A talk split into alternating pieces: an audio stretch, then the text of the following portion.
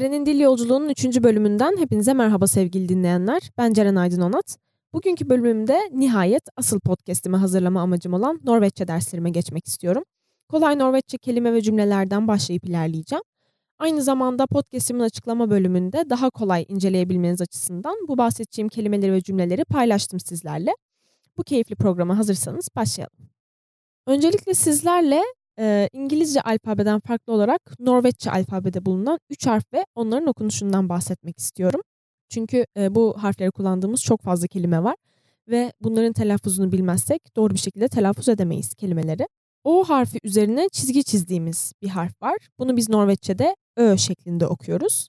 A harfinin üstüne ortası açık bir yuvarlak çizdiğimizde biz bunu O şeklinde okuyoruz. A ve E harflerini beraber yazdığımız bir harf var. Biz de bunu kalın E şeklinde okuyoruz. Normal E harfini de daha ince okuyoruz Norveççe'de. Podcast'ın açıklama kısmından bu harflere bakarak beni dinlerseniz sizler için daha yararlı olacaktır. Şimdi gelelim zamirlerimize. Biliyorsunuz zamirlerimiz olmadan e, cümle kurabilmemiz birazcık zor. Yay kelimesi var öncelikle. J, E ve G harflerini bir araya getirerek yazıyoruz bunu ve yay şeklinde okuyoruz. Çünkü Norveççe'de J harfi Y şeklinde okunur ve bu kelime ben anlamına gelir. Dü kelimesi bu da D ve U harflerini bir araya getirerek yazılır. U harfini biz Norveççe'de Ü şeklinde okuduğumuz için dü şeklinde okuyoruz bu kelimeyi ve sen anlamına gelir bu kelime. V kelimesi biz anlamına gelir. Aynı size söylediğim gibi V ve I harfleriyle yazılır. D ve E harflerini bir araya getirdiğimizde de D kelimesini oluştururuz. Bu E'yi biz I şeklinde okuyoruz ve D oluyor. Bu da onlar kelimesi anlamına geliyor. Han kelimesi İngilizce'deki he gibi yani erkekler için o anlamına geliyor. Hün kelimesi de İngilizce'de kullandığımız she gibi yani kadınlar ve kızlar için o anlamında kullanıyoruz. U harfini biz Norveççe'de ü şeklinde okuduğumuz için H, U ve N harflerini bir araya getirdiğimiz bu kelimeyi de biz hün şeklinde okuruz. D kelimesini biz D, E ve T harflerini bir araya getirerek yazarız ve T yutup D şeklinde okuruz. Bu da İngilizce'deki it gibi yani cansız varlıklar ve hayvanlar için kullandığımız kelimedir. En önemli diğer bir kelimemiz er kelimesi. Bunu biz İngilizce'deki emiz ar yerine kullanırız. Ancak İngilizce'deki gibi farklı kelimeler değil de biz e, her zamirden sonra er kelimesini kullanıyoruz. Yani yay er, dü er, hün er hepsi için er kelimesini kullanıyoruz. İkke kelimesi ise bizim Norveççe'deki olumsuzluk ekimiz.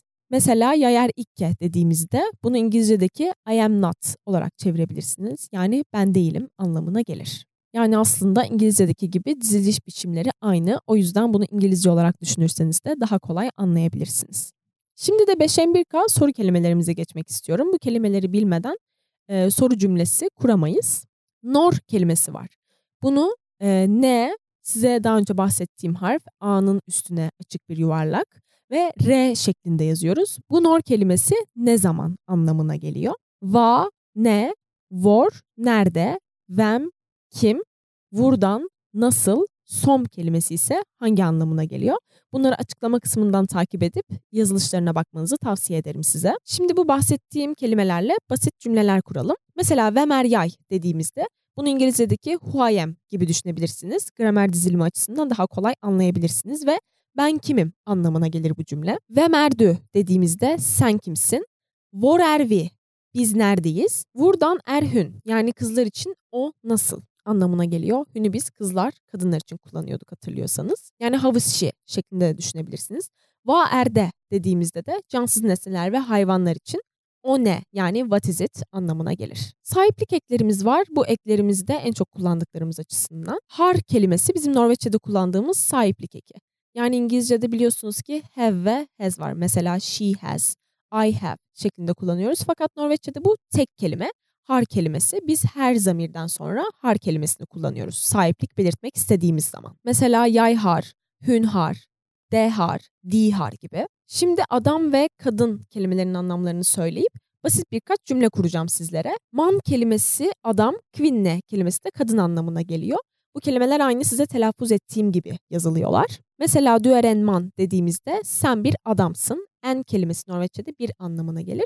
Bu en kelimesi bazen kelimelere göre et olarak da değişebiliyor. Çalıştıkça hangisinde en geleceğini, hangisinde et geleceğini rahatlıkla ayırt edebiliyorsunuz. Hüneren kivinne dediğimizde de o bir kadın yani İngilizce'deki she's a woman gibi düşünebilirsiniz. Kat kelimesi kedi anlamına geliyor ve deren kat dediğimizde o bir kedi. Han har en kat dediğimizde He has a cat. O bir kediye sahip. Onun bir kedisi var demiş oluyoruz. Bölümün sonuna doğru yaklaşırken de zevkli ve günlük hayatta çok kullandığımız bazı kalıplardan ve kelimelerden bahsetmek istiyorum sizlere. Ya kelimesi J ve A harflerini bir araya getirerek yazıyoruz. J harfi daha önce de dediğim gibi Y şeklinde okunur Norveççe'de ve ya kelimesi evet anlamına gelir. Nay kelimesi de N, E ve I harflerini bir araya getirerek yazılır ve nay kelimesi hayır anlamına gelir. God morgen, god kveld, god natt kelimeleri var. God morgen, günaydın, god kveld, iyi akşamlar.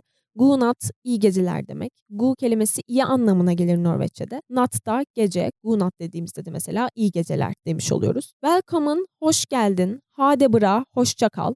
Tak kelimesi teşekkürler anlamına gelir. Tusen tak dediğimizde de çok teşekkürler demiş oluruz. Bare higli, rica ederim anlamına gelir. Ve kuracağımız en basit diyalog yani nasılsın kelimesi. Buradan go de yani İngilizce'deki how is it going gibi. Buradan kelimesi nasıl anlamına geliyordu hatırlıyorsanız. Gor kelimesi Norveççe'de gitmek anlamında kullanılır. De de it anlamına geliyordu. Yani cansız varlıklar ve hayvanlar için kullanıyorduk Norveççe'de. Yani buradan go de dediğimizde nasılsın, nasıl gidiyor, how is it going şeklinde çevirebilirsiniz. Yayer bra, tak dediğimizde iyiyim, teşekkür ederim. Bra kelimesi iyi anlamına gelir Norveççe'de. O dü dediğimizde ya sen ve sen nasılsın anlamında. O kelimesi de O ve G harfleriyle yazılır ve V anlamına gelir Norveççe'de. Şimdi yine en önemli cümlelerimizden birinin adını sormak istediğimizde bunu nasıl yaparız? Heter kelimesi ad anlamına geliyor. Yani İngilizce'deki name kelimesi gibi. Ve va heter dü dediğimizde senin adın ne? What is your name? gibi düşünebilirsiniz. Va heter han erkek olarak onun adı ne? Va heter hün de kadın olarak onun adı ne şeklinde kurulur. Soru kelimelerini aynı İngilizce'deki gibi başa getiriyoruz ve Norveççe'de de soru cümlelerimizi böyle kuruyoruz. Bugünlük bölümümü burada kapatıyorum. Beni dinlediğiniz için çok teşekkür ederim sizlere ve umarım Norveççeyi sevdirebilmişimdir. Norveçliler gibi hade bra yani hoşça kalın diyeyim ve bölümümü burada kapatayım. Bir sonraki bölümde görüşmek dileğiyle.